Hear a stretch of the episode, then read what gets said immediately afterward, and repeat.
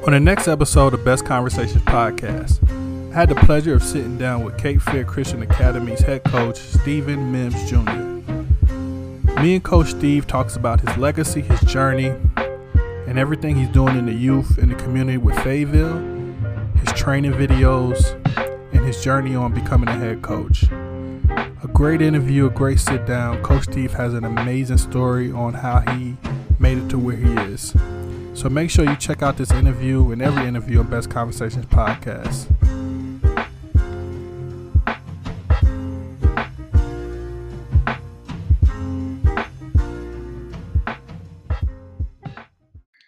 All right, man. Best Conversations podcast. You know, I like to do up and close interviews with people I admire that I feel like is definitely making a change in the community and is definitely doing great things in the community. Uh, I got my brother Steve. I just know him from hooping ass Steve from from back in the day, but now my brother is doing great things. Is uh, mentoring, coaching. Um, is the new head coach at uh, Cape Fear uh, Christian uh, Cape Fear Christian Academy. Academy. Yes, sir, man. So the first time I met you, you probably don't even remember this. we was uh we used to hoop at UNCG. Okay. This was like 06, 07. Oh man. Remember we used to hoop outside of UNC? Yeah, yeah, I remember. I remember. I remember. Exactly. What was you what what what was you doing at that point in your life? Like what like was you going to UNCG? I used to just remember you out there busting people ass. I I didn't know exactly what you had going on. Was you going to the school or not? I think at that time I had just come back from playing. I was in school, right? And then um I got an opportunity to play ball overseas. Like I had a crazy situation happen. Like I was playing D2 basketball at Wingate University in my very um I had a, a year and a half left. And so after my one year I was there, a year and a half I was there, um, a situation happened where some kids had some strippers and some stuff come in. We're doing some wild stuff in the in the dorm room, not the dorm, but our um, little townhouse joints. And I wasn't involved, but I was there. And so like they put me in a situation where they were like, you know, um, we know you weren't involved, but you need to tell us who was involved, or you're gonna be held accountable. And you know, I was an older college player because it took me a little longer to get where I needed to be. So I just felt bad because when they came in, you know, we we showed them kind of a similar way. You know, we had girls and parties and stuff, and they were doing stuff they were, they were underage for. So I just I took the rap and I told him, Nah, man, I, I can't really say nobody name. So Buddy said, You're not gonna say anybody's name. You, you can't play next year. Wow. So I was like, Well, all right, no worries. I'm not gonna do it. My dad was high. with me. So I ended up going back to UNCG, and then so this guy found out I was available. I guess it was like like right after um, I left there, and I didn't hear any phone calls the whole summer. So I went back to um I went back to UNCG, and then like a week into school, I get a phone call from this lady, and she's like, "Is your is your phone number three three six blah blah blah blah blah?" It's like, "Yes." She said, "Is your name Steven and Steven Miller?" Like, yes. She said, "Oh my gosh, yo, I had like 90 phone calls from coaches asking about you." But the problem was I had already enrolled at UNCG Mhm. back in the UNCG just to finish up school. So by going D2 back to D1, I had already enrolled. I couldn't get out of it. I couldn't accept any of the offers. Hmm. And so once that happened, like a week later, it's funny how God worked. I got a call as an opportunity to go play ball overseas. So Wow. I just I talked to my people to see what was up. I dropped everything and I bounced. I went over there, played for about two months, got injured, but um, and it was kind of like it was lower level. It wasn't like I was making heavy bread like that. It was one of them situations where you're trying to boost your portfolio because you came from a smaller school. So I had to make myself more viable. So how you started from the beginning, it was crazy. Like Dennis Rodman was in my league trying to get back into the NBA. Yeah, yeah, it was crazy. Slippery courts. I remember this dude hot spit on my shoulder like at, a- at, like oh man, it was a big brawl. It was, you know, when you're trying to really like people don't understand. People that play overseas go through a whole bunch, man. That language barrier is so different being in another country and not like. And it was crazy when I first got over there. Um, I, I'm supposed to meet the guy, and he's not there. And so all I see, and I'm in Germany, all I see is is black people. And so I'm thinking, you know, let's go to them and ask them what's up. They speak Right. Korean. they speak French. So I'm looking crazy. And then they're insulted if you don't know any of their language. So they're not gonna help you. Luckily, I found like an internet thing. So that's kind of how I got caught up when I, I went overseas and played, and I came back, and I was like, all right, I'm just gonna finish school, see what's up. So I was still kind of playing ball, you know, and staying in shape because there were some other opportunities where I was supposed to kind of do some stuff back overseas and maybe get into the NBA, but you know, things didn't necessarily go that direction. Word. So, um, so so where where you where you where you originally from, bro? Because I mean, I, I, like I said, I, have known you from hooping. I, have seen you just out and about. You know what I mean? We always embraced, and uh, but I but I never really ever really had like a full in depth conversation with you. I just know you're from just busting busting people ass on that court. yeah. So where you originally from, bro? From Fayetteville, North Carolina. Um, I went to I went to um Morganton Road Elementary, which is west was the west side. I went to Westover Junior High back then. Mm-hmm. And then I went there seventh and eighth grade. Then in ninth grade, I went to Smith. So I went to both of the tough schools. E.E. Smith. What, yeah. Uh, did did you run to J Cole on the court uh, around that time? Nah, man. Nah, I never ran into J Cole on the court. I mean, no disrespect to him, but you know, he he probably wouldn't have been on our court. like I, am lying. I'm lying. Later, after the fact, after he became who he was and stuff, because a lot of my friends are kind of real tight with him, like Jesse and Maul. Mm-hmm. So he, I remember one time I did go to the gym and he played, but I was like, it was later. I might have been like, I was in my 30s at least. You know what I'm mm-hmm. saying? And he, he wasn't. He, yeah, I mean, he could dunk. He mm-hmm. dunked like once, but I mean, he wasn't really like he wasn't like that. He's a cool cat though, straight up guy too. Like you know what I'm saying? Like how he looks, as authentic as he is online, he's exactly that authentic in person. Yeah, you you could definitely just you could definitely tell that like easily. But, he, but he's an average ball player at best. At best. Word. So you say you went to Wingate, uh, Wingate, right? Yeah. So uh, that's where uh, LaVar Harrington went to. Not not LaVar, but uh, um, Junior Lorenzo Harrington. Lorenzo Harrington. He's from. How my, you know? How you know June? That's my guy. I'm, I'm from Wade. We from both from. Oh, you from Wagram? I'm from Wagram. No, you ain't yeah. from the country. I ain't know that. So you know, um, yes. oh, so you close to Laurinburg and all that. Yes, that's right there. You know, uh, LB, what's LB's name? He went to Wingate with me. He's from y'all area. Oh, you talking about Lamar Brown? Lamar Brown. He raps. Yeah, he raps. Brizzo the Beast. Brizzo the Beast. Yes, yes. Small world. Small yeah, world. All, That's my, my he went to Wingate with me. Yeah, oh word. Yeah, I was there at Wingate together. Yeah. So yeah, from being from Wagram and seeing Junior, because uh, his dad, his dad uh, coach Little League, so it was like that was like our first superhero from the hood. You know what I mean? Well, we grew up together, play AAU together. The reason I went to Wingate was because he went to the NBA from there. I had a lot of other offers to go other places, but I felt like that was going to be the fastest track considering he just left there and they were in Charlotte. Uh, Keenan Dunn's father worked with the Denver Nuggets, so it was really a great opportunity to get yourself in a situation where maybe you know people look at you like a pro. But I mean, he was a different type of animal. He's a full balanced breakfast. This boy's like mm-hmm. super amazing athlete. You know, you ain't gonna really see an athlete like him. Even now, you know, he almost 40. He might be 40. Mm-hmm. He can still probably windmill and all that. Like it's not real at all. Like not he's not fair. Word. So so so take me through your high school career, bro. Like um um did, did you did, did you feel like did you feel like you accomplished everything you wanted to do and and on the high school level? No, Absolutely not. This didn't go like my I was not storybook for me. You know, um I I have more street credibility as far as my game rather than really like on the actual if we go check stats and go check this. Now I always won. I played for teams that won and I had an intricate part in that.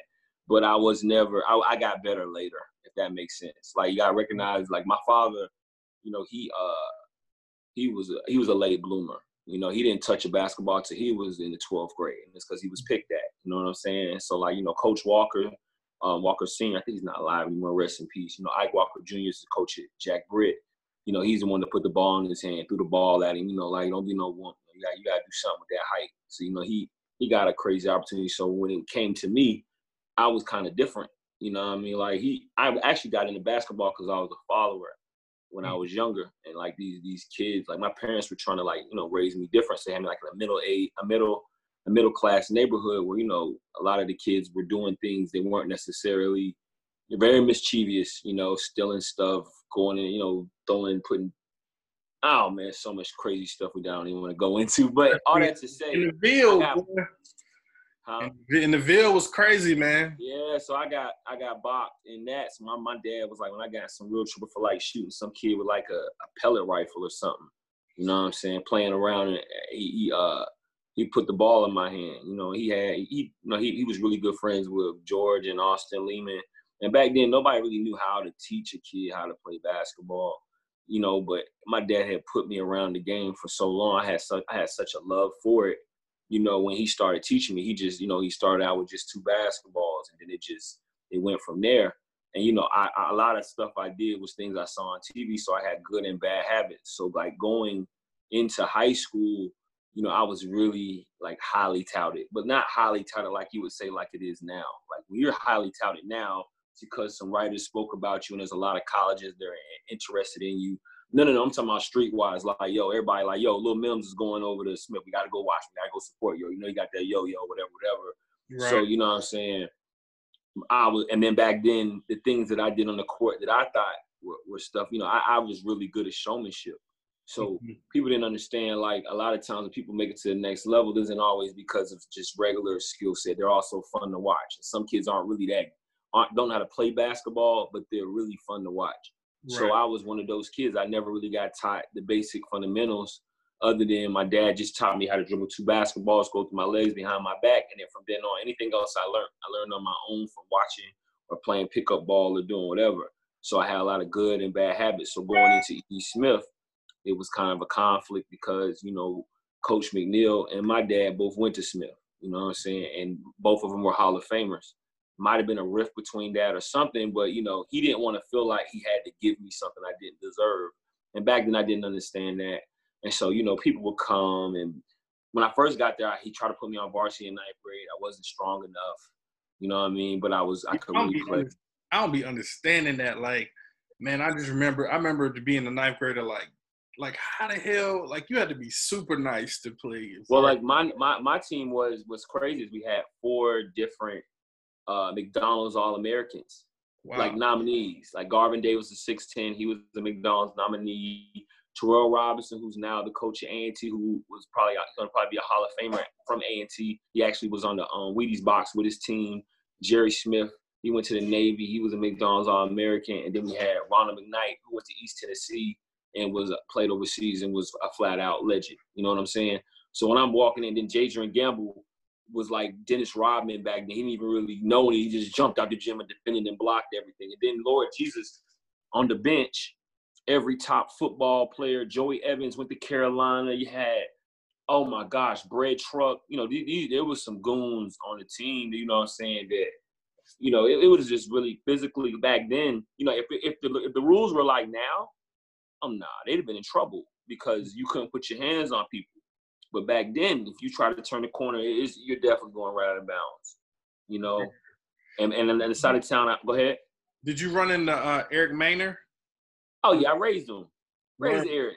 Yeah, raised Eric. Done got skipped up quite a bit. Now I will tell you, um, I might always. I was older than him though. You know what I'm saying? But when he got older, I remember one time he he he really I knew I knew he was going to be what it is.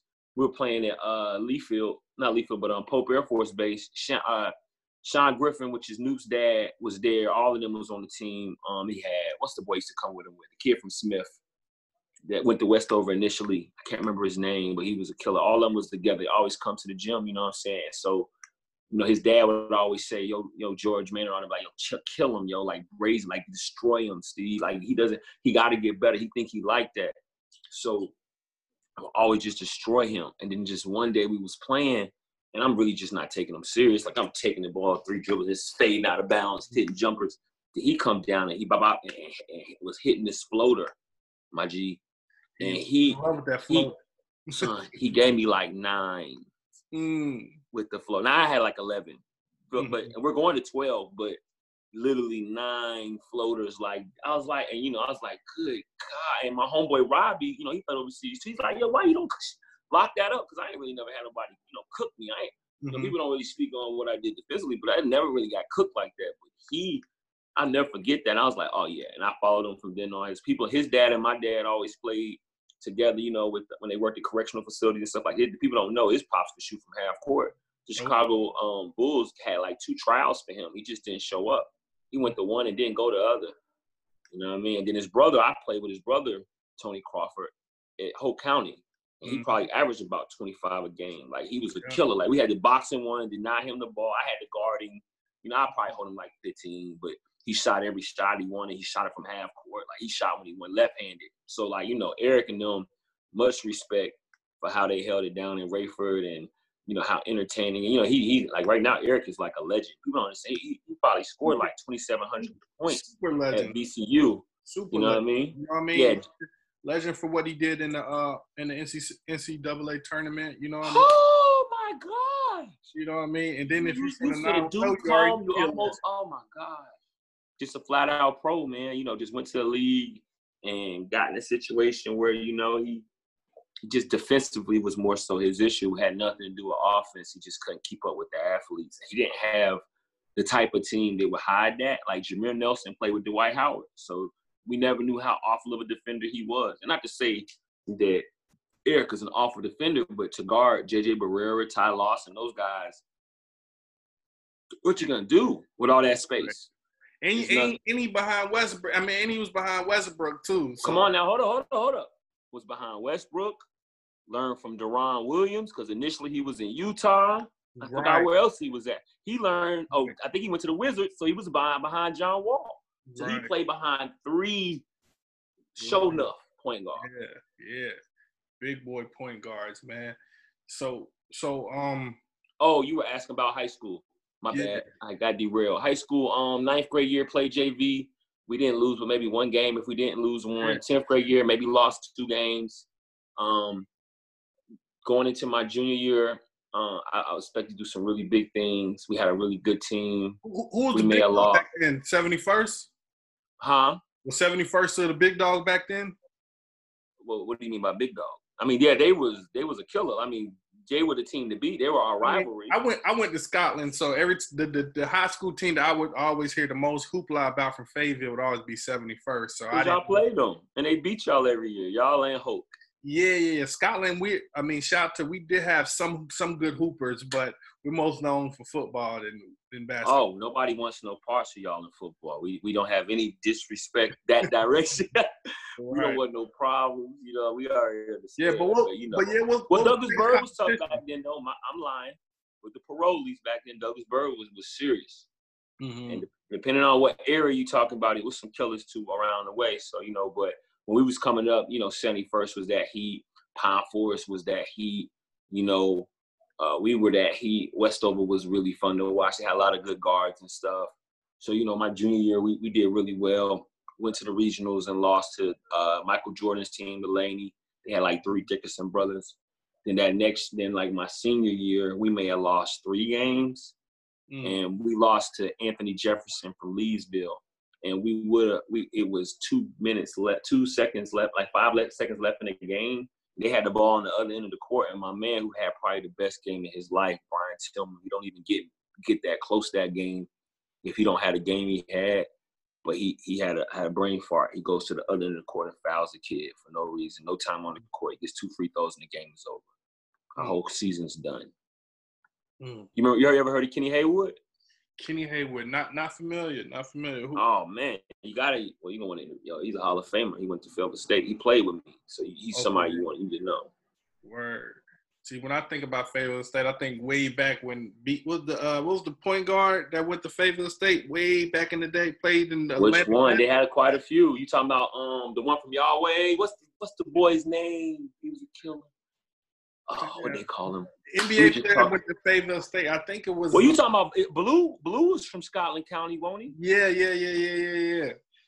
But it's somebody else too. Y'all had it was another guard I think from y'all way, little country strong guard. It was no joke. Uh, Jer- Jeremy Bostic was good. Um, you, you remember Jeremy Bostic? Could shoot the lights out. That's my man. People, I thought he was from like Pinehurst area, Southern Pines. Yeah, yeah, yeah, He played. He played ball. He played ball at uh, yeah, community college there. Yeah, could shoot the lights out. Yeah. That was that was that. Play some summer league with him, and he could shoot the ribbons off of it. Word. So um, what let's talk about your basketball journey. Like, um, so playing, like you said, you was playing ball over, you was playing ball overseas. Um, how did how did you make the transition into coaching? Oh man, everything happens crazy, you know. Um, when I got back from playing, see, I realized like high school, you know, achieved college, you know, just bad decisions, partying. And I went from like five, five eleven to like six five in the summer, you know. And you were and strong. Then, you were strong too, G. Like you were strong. Like, like, like keep. I'm gonna keep it a buck. Like, you know how you be playing pickup, and then you'd be like, yo, bro's like too good to be out here with us. Like, what is he doing? Like you, I, I, used to have the moments with you at UNCG. Like, like why are you out here with us? well, man, you know, I just I played it. When I even when I went to UNCG before I had ever really played any collegiate basketball, um, I went wherever the smoke was. You know, we from Fayetteville, man. You know, you, you want wherever the best bump is, and you want to solidify who your name is. So if they was playing, I should have probably been studying or being in class. But that, you know, I, I, was out there chasing playing ball. Some shit, dog. You used to want uh-huh. all the smoke. You used to talk so much shit. Oh man, yo, as I've gotten older, man, I, I do recognize this. I had a lot of angels around me because it could have been a lot of situations that could have went the left. You know, I mean, by me being so competitive. But I, just how was doing what people what I noticed when I was when I when I was younger, but that people can't talk trash and play. You know, they never can, or they can't have a discussion. They have to only do one thing at a time. So if I'm able to talk to you and you talk back, or you don't understand, you know, what I'm saying, or you're frustrated, it really, you know, it is an advantage for me. And sometimes people will be like, "Yo, he's a jerk," or "He's that," but some of the greatest basketball players you've ever watched are the worst. People don't really want to be. If you watch that Last Dance with Mike, you know, it's a prime example of a leader, you know, just being, you know, it's hard when you're the best or you, are one of the best or wherever you're at, you're one of the top per people. To get there, you had to be a certain type of person. You know what I'm saying? You had to have a certain type of mindset psychologically. So when you're when you're when you're competing against people, a lot of times, man, even now, I, I beat you before I touch the court. You know what I'm saying? Like you don't even know you know, you already angry about something you don't need to be angry about. You know what I mean? You already think about stuff you ain't got to be thinking about. Lot of times, can you be mentally strong? So going into uh, when once I once I once I played ball overseas and came back and things weren't rolling like they needed to, um, I was just going to go back to school. And my mom hit me and was like, "Yo, I'm about to lose these group homes. I need you to go ahead and come up and help me out." She had like four or five of them in Wilmington. So I'm in the middle of you know finishing up school my last semester. I drop all my classes because you know it's family first. It's my mom. So I bounce. I move. I, I leave an apartment in Wilmington, in Greensboro, fully fully housed, and I and I go all the way there, and I start working in group homes with my mom with level three at risk kids. Me and my cousin from Philly, and my cousin that I grew up with. So you know, we was just so that was like four or five years. I stayed there working with at risk kids and grinded. At that point, I wasn't really playing ball. I had gained weight, had dreads. You know what I'm saying? I was I tried out for a little team out there, but I wasn't really in shape. You know what I mean? And I and I um I did some basketball camps, and I just decided, you know, while I was there, I started I kind of started my training business, which was in LA. Um, it was it started out just like you know, uh, if you look at my initial videos, I didn't know what I was doing. I was just putting moves out there that I, I stole from Tim Hardaway or whoever else, and I was just doing like instructionals and I, and I got a whole bunch of views off of it. People was telling me thank you and stuff. And then, you know, once I, I did stop doing group homes, well, while I was doing group homes, what I did notice is that when I would use basketball as an incentive, like I would teach them the game from them doing what they're supposed to do, you know, it, it, it would motivate them. So like, did you do your homework? Did you clean up? Okay, I'll, I'll work on your jump shot tonight. You know what I'm saying? And, and these are kids that didn't really, you know, been raped, they've been left abandoned, they've been beaten and abused and they just needed some dopamine. They just needed something to, to have some confidence with. So what was the one thing, and people don't understand, they think that basketball is about basketball. It's not. Basketball teaches life.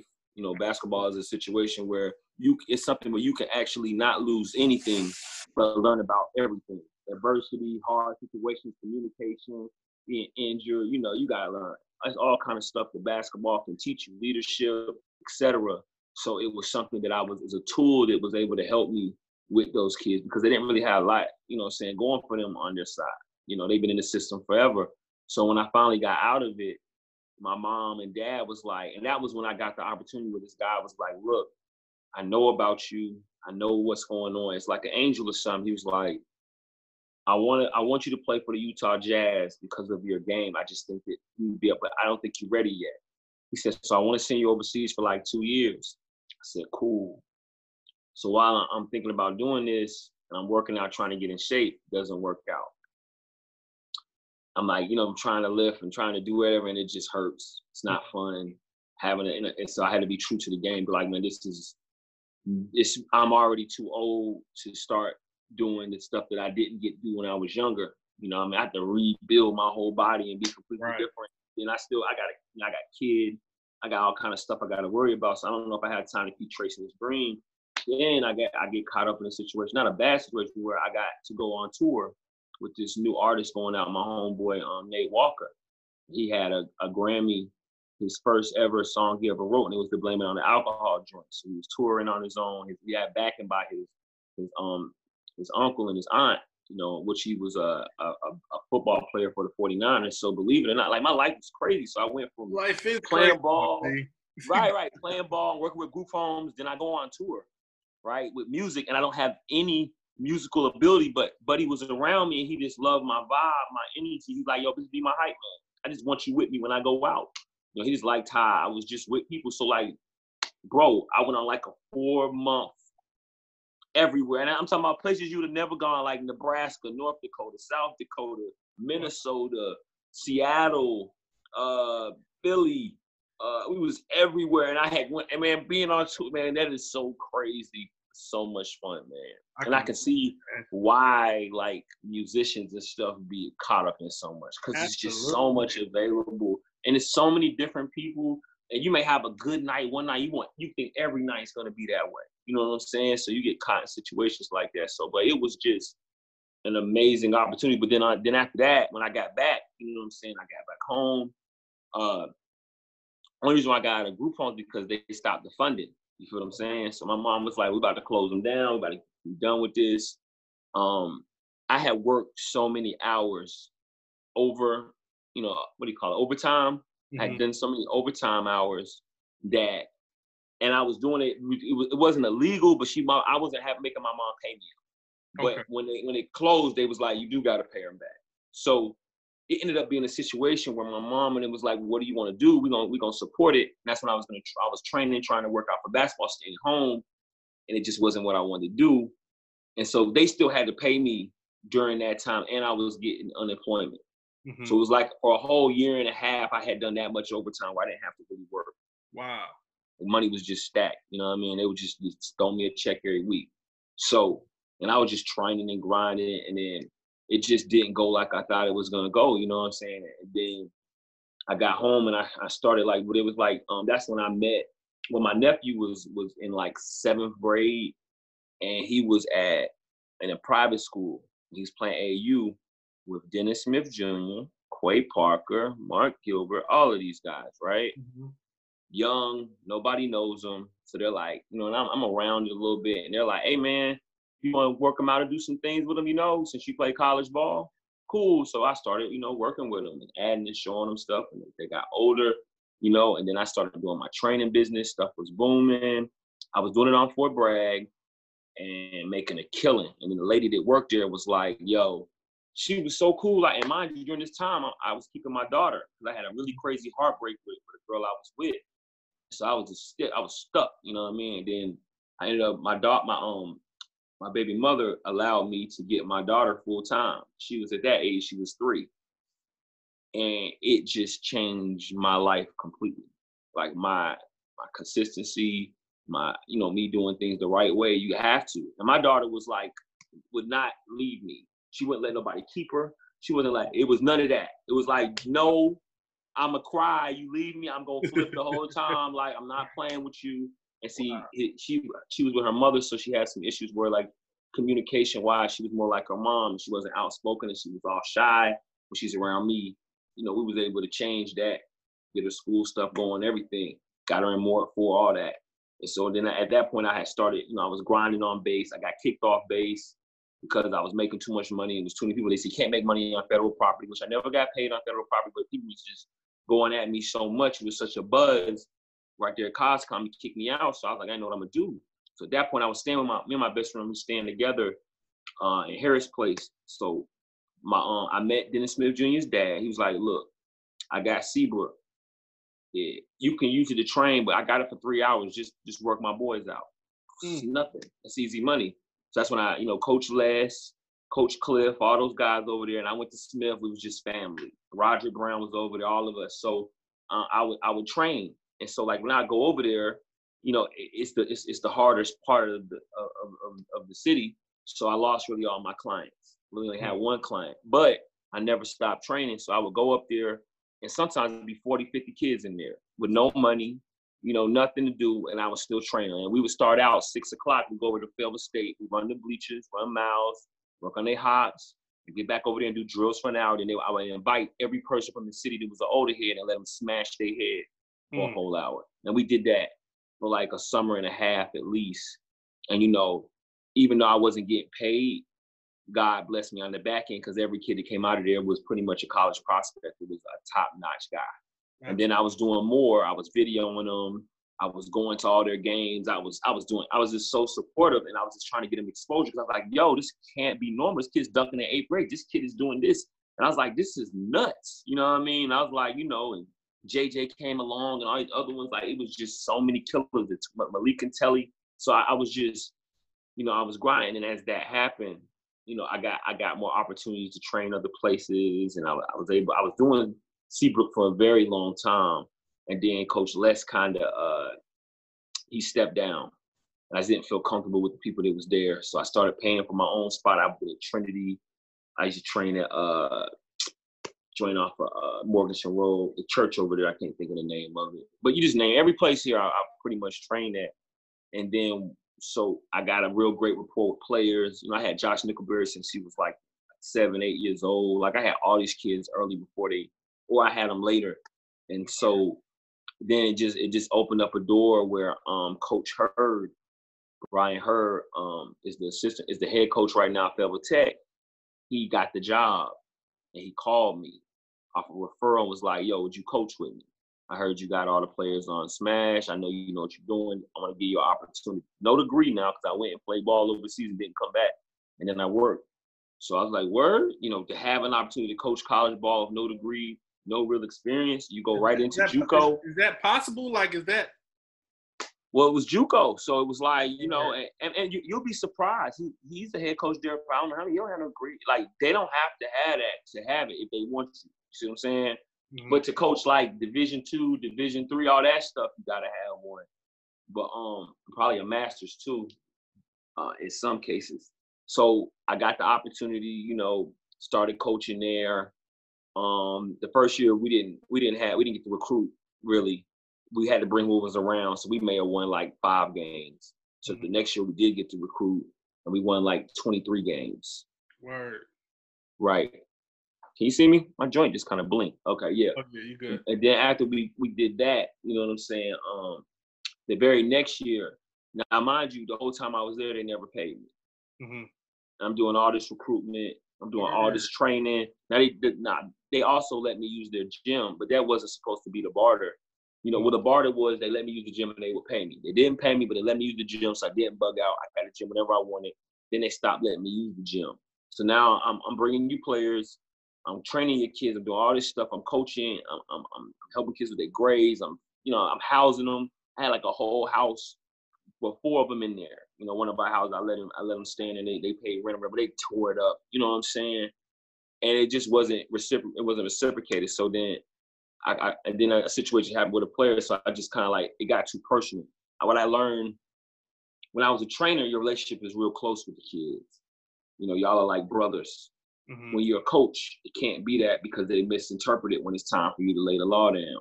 Absolutely. And, I, and then you're working with dealing with JUCO kids. So a kid that had nothing was there. And we had like a little flare up, try to shine on me online. So was me on the bus and was clowning. And immaturely, I responded back, clowning back at him, and he got sensitive. Mm. So situation where I could have could have been straight, but I, I was like, you know what, this this is probably not the level I need to be at right now. You know what I'm saying? Because this age group, that's gonna take me a little bit more patience. You know what I mean?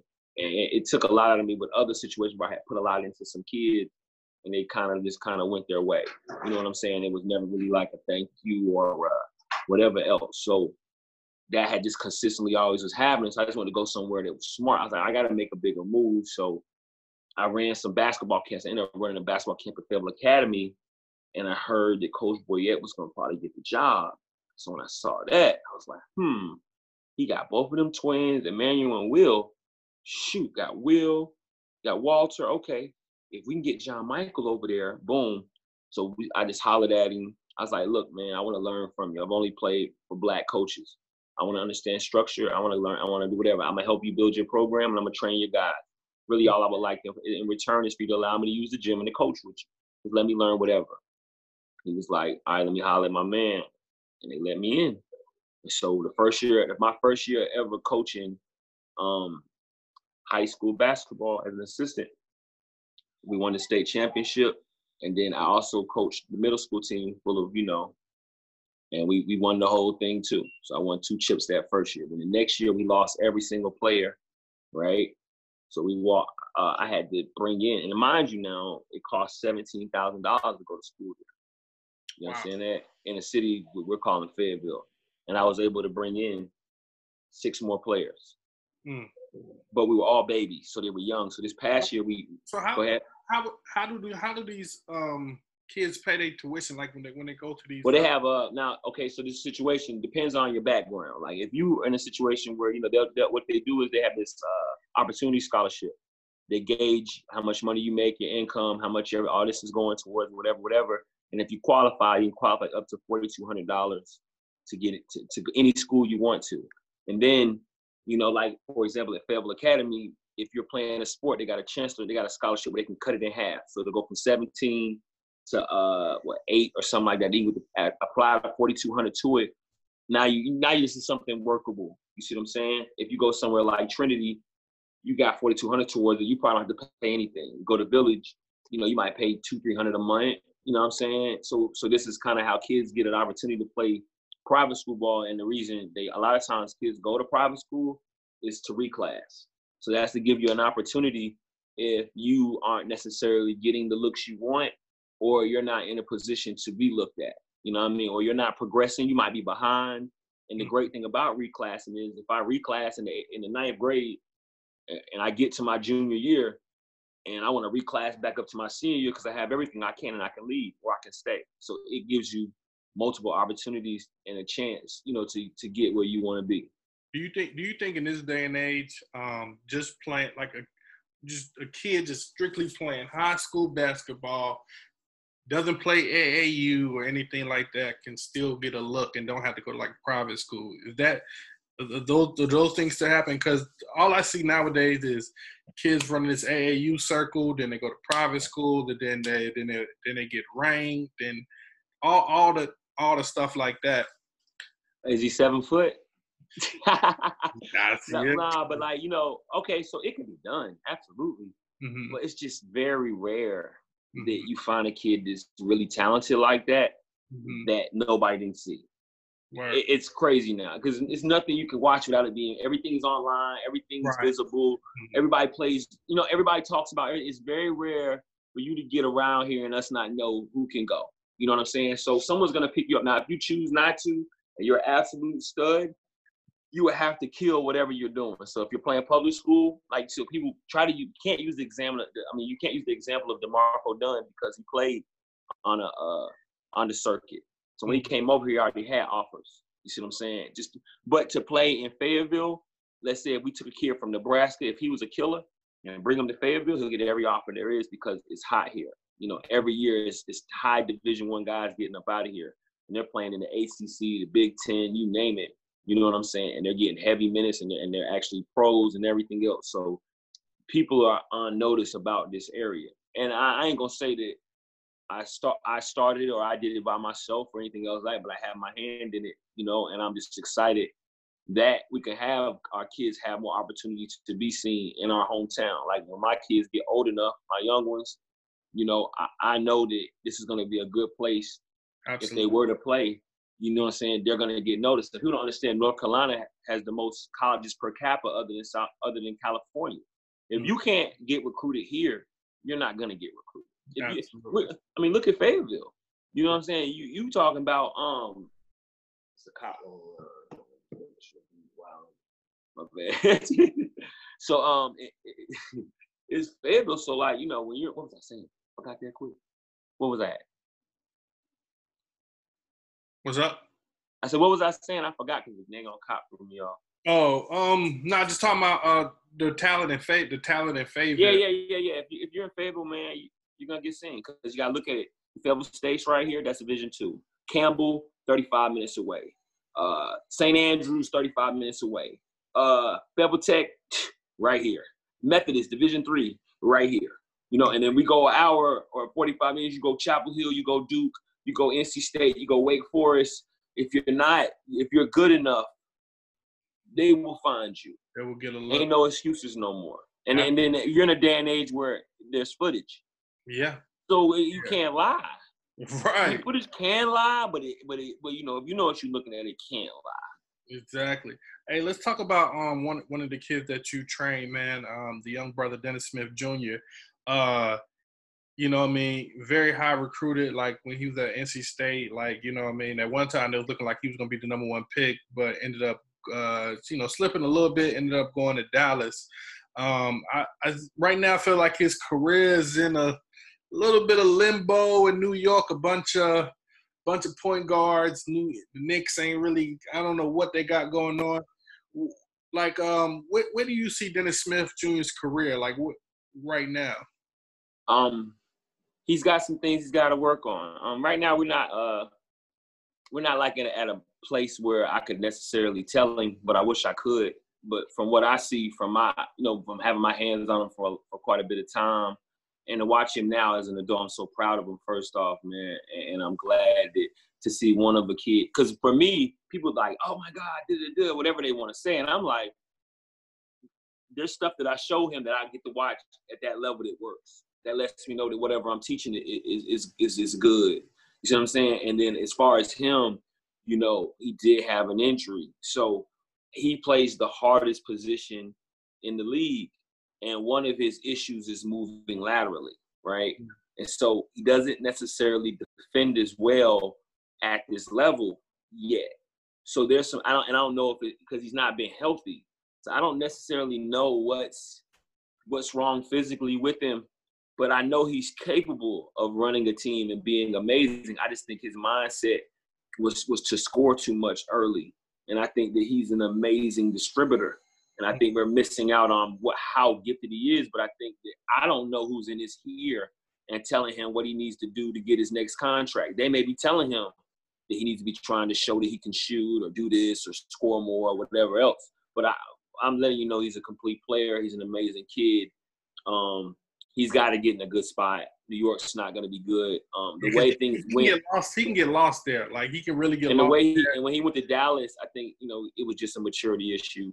You know, you knew Luka Doncic was coming in. You embrace him, mm-hmm. right? And, and you just make him look good. You stay. You get to get a long contract, and you're fine. You fight it. You think you're better. You say you're better. You know what I'm saying? And so there's times when he has to shoot the game-winning shot and all kind of stuff because he's a killer. You know, he doesn't know how to be second. He's never had to be. So it was just kind of rough with the politics with him in Dallas. So you know, he had to get out. You know, he he he he had rubbed some people the wrong way. You know, so he ended up having to go to New York, which is just got caught in there because he was going to get out of there sooner, but you know, it just was a trash bin. So I think you know, this being a contract year and everything else, I know he's focused. I know he's grinding. Um, I just wish I could watch him, you know, just he has to work on his on his he has to study more you know study because you know that's the i don't even know how to tell you how you would guard these type of guys mm-hmm. but you have to have a motor for it so right. you got to get in amazing shape you and you got to change your mentality you know if you because it's hard to make to stay in the league a long time it's cool to make it but can you maintain yourself in there can you be an asset and i just want him to, to, to rely less on his athleticism and to show everybody else that he's a genius IQ player. He can pick stuff apart like Eric Maynor could, uh, and he can finish above the rim like like anyone else we've ever seen. He just has to understand and get his balance. But he has to get in a situation where maybe it's a veteran coach, Mhm. you know, that is going to put him under his wing and explain to him what we need from you and put it in within his and understand his limitations and and and and work the thing around that to fix it. So I think he can really really good. He's he's a top level point guard. But I mean, you know, to be objectional, you know, he, there are some things. You know, he has to be more consistent, um, perimeter wise as far as shooting, and he has to defend better. And then he has to be, you know, he has to have magnetism. He has to, he needs to be a kid that people want to play around. He needs to make people better.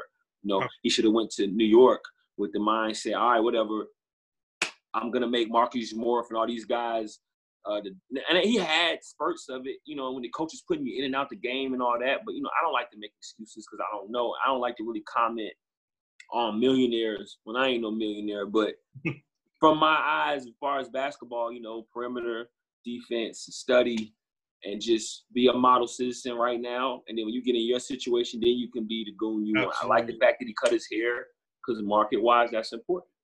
Yeah. Super important. Yeah, ab- yeah, absolutely. So who's some of your so who's some of your favorite NBA players growing growing up or your favorite teams? Growing up, Penny Hardaway, Michael Jordan, uh, Rod Strickland, you know, and then I watched a lot of street ballers. Like I was just, I, you know, I loved handles. Like I, lo- I fell in love with being able to dribble the ball, and I just loved the attention it got that other people couldn't do it. You know what I'm saying? So my mindset was, you know, I just, with whoever I could study, I was gonna steal it. You know. So Kenny Anderson and all those guys, I watched everyone. I watched people locally. I watched, you know, I'm a Duke fan. I'm a Lakers fan. Wait, kind of fan of you so I could talk trash. I Come hope on, you're not man. that. Four, hope you're not that 14 win team. yes, definitely, Oh, I love definitely, it. baby. UNC, Oh, UNC Not the all day, NIT, man. but not the NIT. Are y'all not happy about this pandemic? Did God save y'all? Absolutely, because there was no champion this year. So we, so we, But we know who was never going to be the champion. hey man, you know what I was watching? The, you know what I was watching the other day. When, What's that? When y'all lost to uh, C.J. McCollum, what was that team? What was uh, We lost to a pro, y'all lost? all star. But that, but that was a 16 seed though. Lehigh. You know who was guarding him that game? Come on. Come no. on, man. Y'all had, had, y'all had Austin. Y'all had But people Austin always talk trash, but we didn't lose to scrubs. We lose to people that have top level pros. Lost to Jason Kidd early. You see what I'm saying? We don't lose to bum teams. And you got to realize that Coach K back then was picking players that would stay four years, not one and done guys. So defensively at the point guard position, we struggled. And then we didn't have great bigs. Until later when he started taking one and done, then it was even field. Plumlee was a monster though. What, what do you mean? He didn't block shots. He was athletic. He was cool. We Mhm. averaged double double. You know, he was solid. Probably double double. He was solid. He was solid. You know, he- he's not like a, a pro. I mean, he's not like I mean, he's a pro. But he's not like a like win the championship piece. You need some more. Mhm. But I mean, we don't want to discuss players now, do we? You And how your guys don't get any better. Dog, we, we were just talking about the GOAT. We were just talking about the GOAT, MJ. okay, yeah, you got MJ. That's all you got. I mean, you got a couple more, but I'm talking about recently. When's the last time y'all made somebody get better? Who comes to Carolina to get better? Certainly, what my man Brandon did. The shot that what's my man?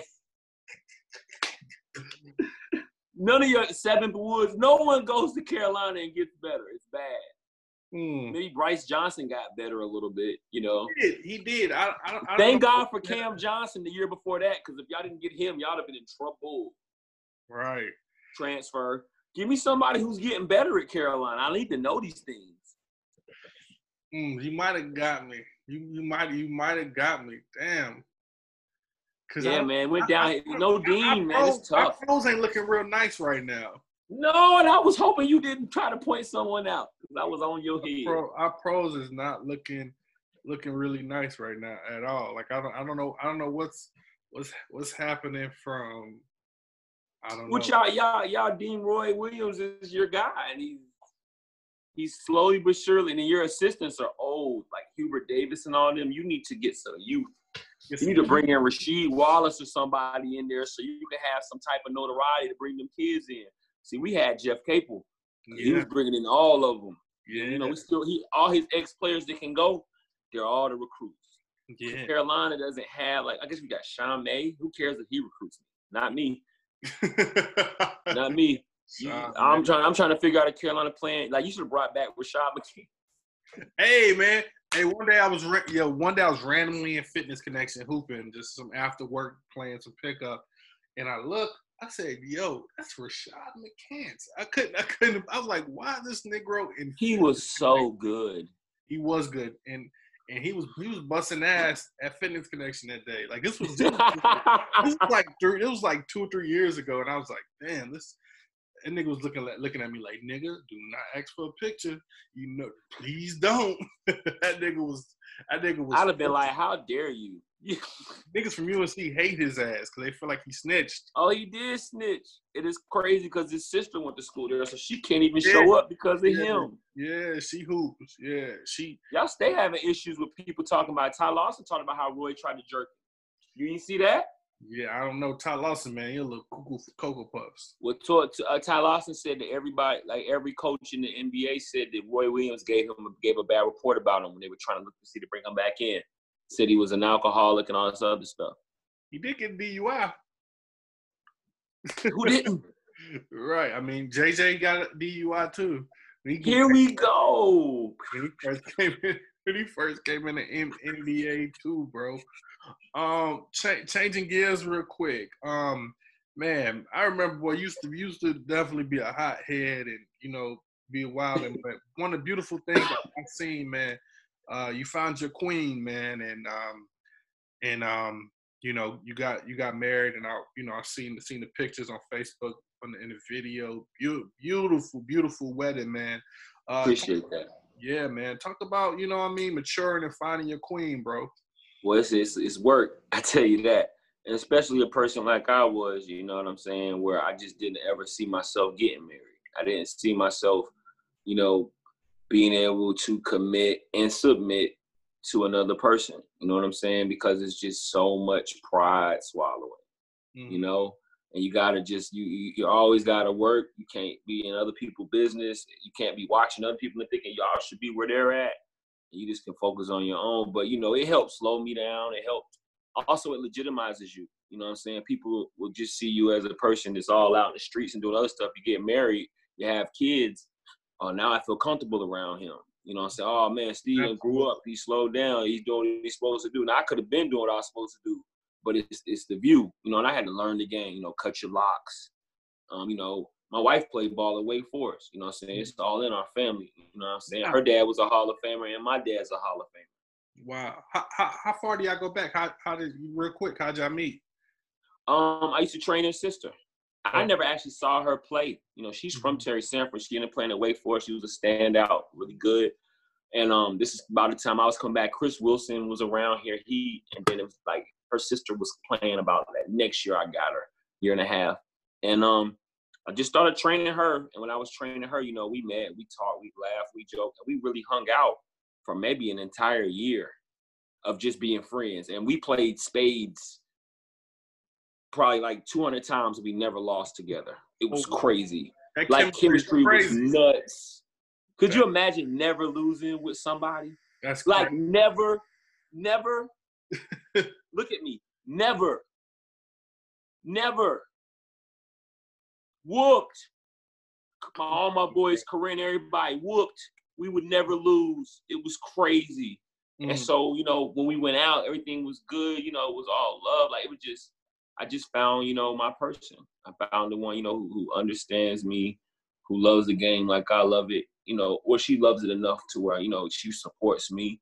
You know, that was she was already hustling out here. You, you, are you doing an interview with you? Who you? You know, I like that. I, can I be out here? Can I? Yeah.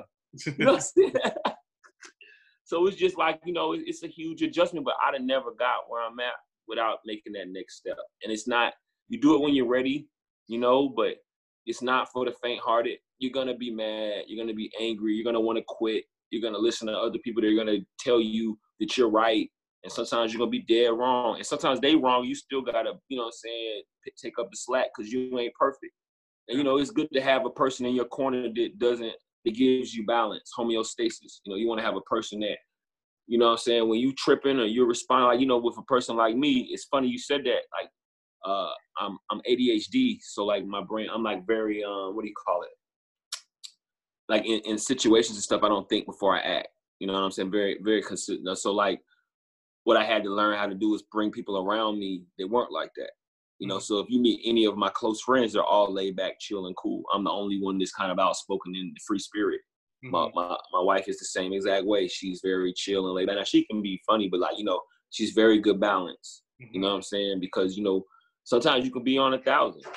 Right. I mean? Absolutely. So so speak on speak. speak there she is right there. Uh-uh, no, no. she said no. Where'd it go? Hello. Speak on um speak on being a father, man. Very inspirational videos when I see you and your wife in the driveway with your daughter just putting in that work early, man. Like you, you talked about it earlier, uh, uh, you know, about you know your daughter didn't want to leave you at three, but um, you know, just every day now being a father, putting that work in with your daughter, man. What what's that like? Well, man, you know, really the funny thing is none of my kids want to play basketball right now. none of them. Like none of them listen. You know, it, it's just very hard. It's difficult. You know, and you don't want to push them into it and make them. But you know, as far as like this training, you know, I, I used to train in the gym. You know, when I accepted this new position at Cape Fear Christian Academy, the guy told me I would never be able to use that gym since I took that job. And I was like, well, whatever, I'll still figure it out. So, you know, my clients and everybody still wanted to get better. And so, you know, my wife, she she's certified trainer and she do Vertimax. You know, she's a lawyer too, so she's like superwoman. Mm. She was able to help me balance and organize. And so, you know, consistently day to day, you know, we knock out clients and get it done and help kids get better. You know, everybody else out here struggling, fussing, looting, and everything else. I'm trying to take the kids' mind off of it. So, you know, we're over here working on, you know, building for the future. So all of them want to play in the next level or go to college or do all these other things with it. And so, you know, I'm able to sit there and mentor them and talk to them about my experiences and push them. And, you know, I, have done a really good job. I have a very good background with it. I have a very good reputation, you know, and I, I, I worked very hard to get where I'm at because it was super hard. Initially, people didn't really take me serious. Nobody was doing basketball training or any of those other things. And I just took a chance.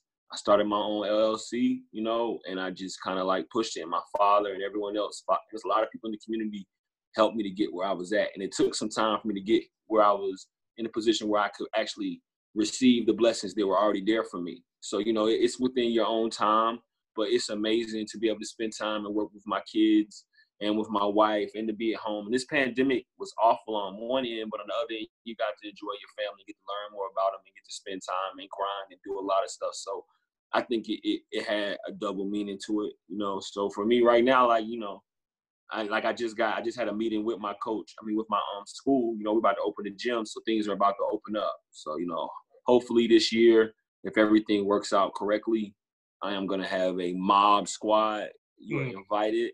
Have your popcorn ready. We're gonna be tough to beat.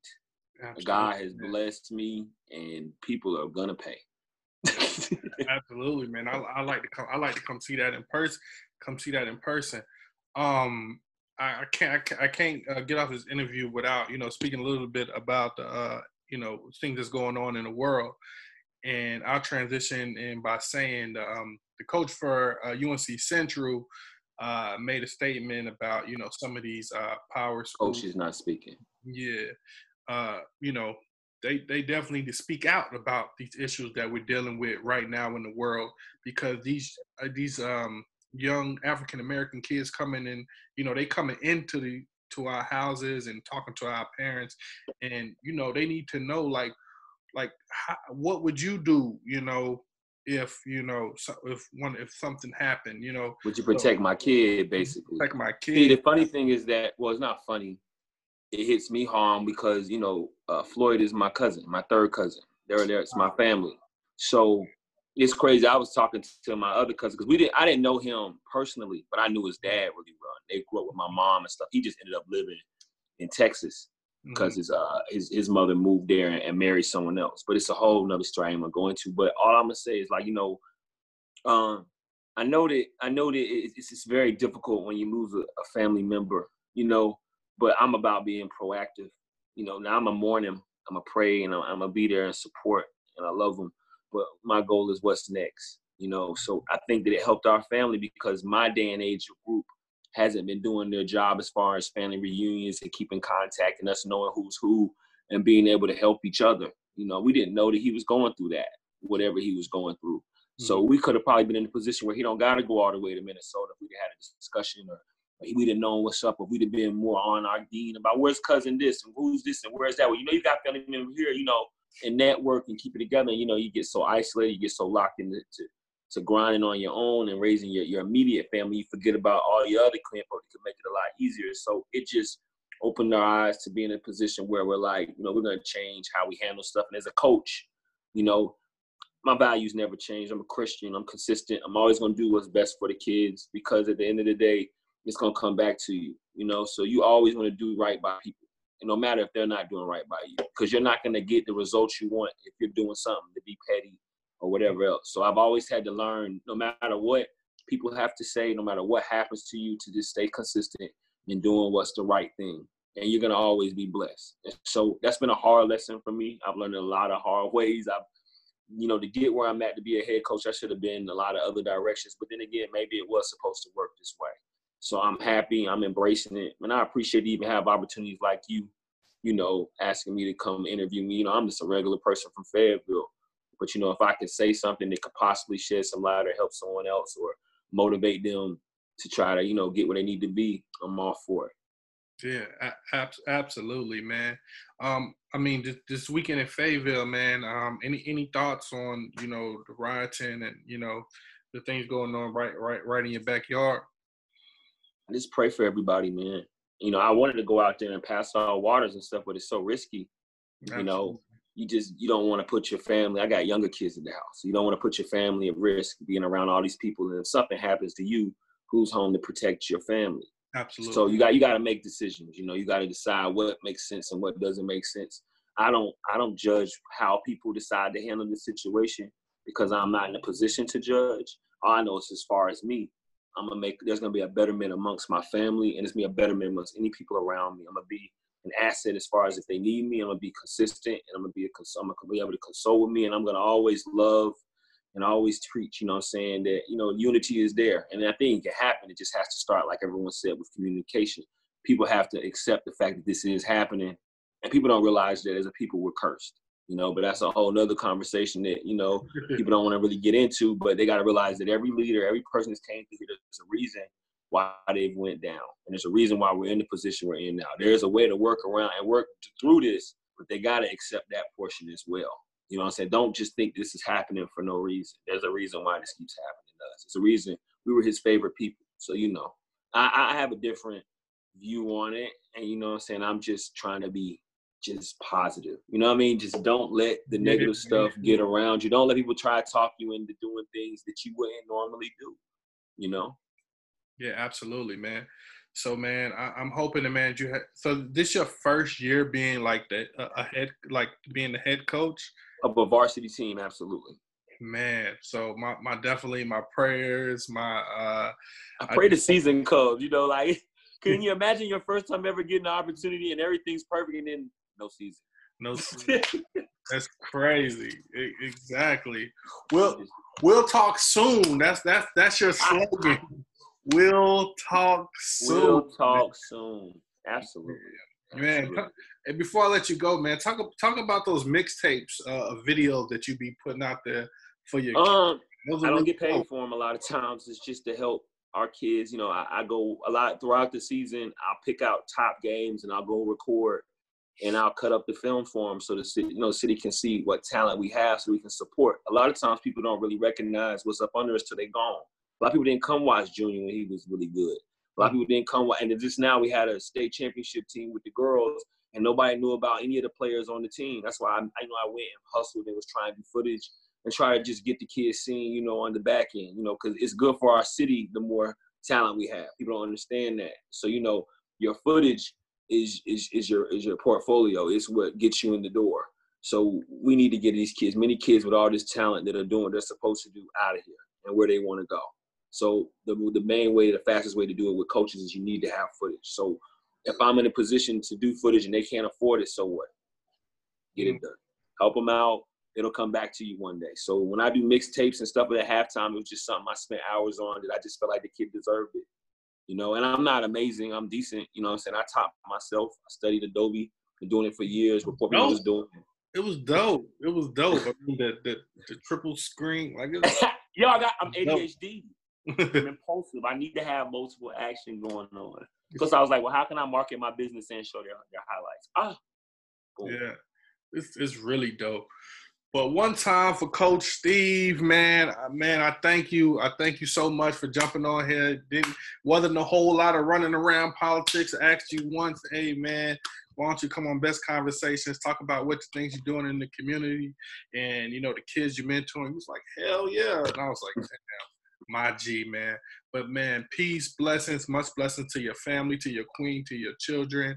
Stay safe out there in the field, man. And I hope I hope that you get the, you know, get your your, your coaching thing off the ground. Hope I hope I see you in the building. Man, I, hold me to it. Hold me to it. Just shoot me. Just shoot me the schedule. And I and I'm definitely. I'm, I'm I want you, but I kind of want you to see him beforehand. So when the gym starts really buzzing, I want you just to take a peek. Okay, say say less, say less, man. Well, Coach Steve, man, I appreciate it, man. I hope you have a good night, man. Uh, this will be out uh, in the next couple days, and um, man, it's all good, bro. I think we lost Coach Steve, but all right, this was Best Conversations podcast. Uh, thank everybody for listening, watching. Um, everybody out there, stay safe, stay blessed, stay prayed up. I know it's a crazy time, but only only way we're gonna get better is with love and love and love and positive vibration. So, you know, I definitely understand people frustration. I a hundred percent, hundred percent understand people frustration. But the only way we're gonna get better is by love. Nothing but love, man. Best Conversations podcast. I catch you on the next one. Uh, after this episode, we got uh, the Unfiltered Podcast boys coming up. We're going back to AMI Studio to record that, and you catch you can catch me on the, on the Unfiltered Podcast. Uh, I was on one of their episodes whenever whenever that drops. Um, what else? What else? What else we got going on? Um, happy birthday to my daughter Nala. I want to say happy birthday to her. She turned seven Saturday. And happy birthday to my boy Big V. His birthday was the day after.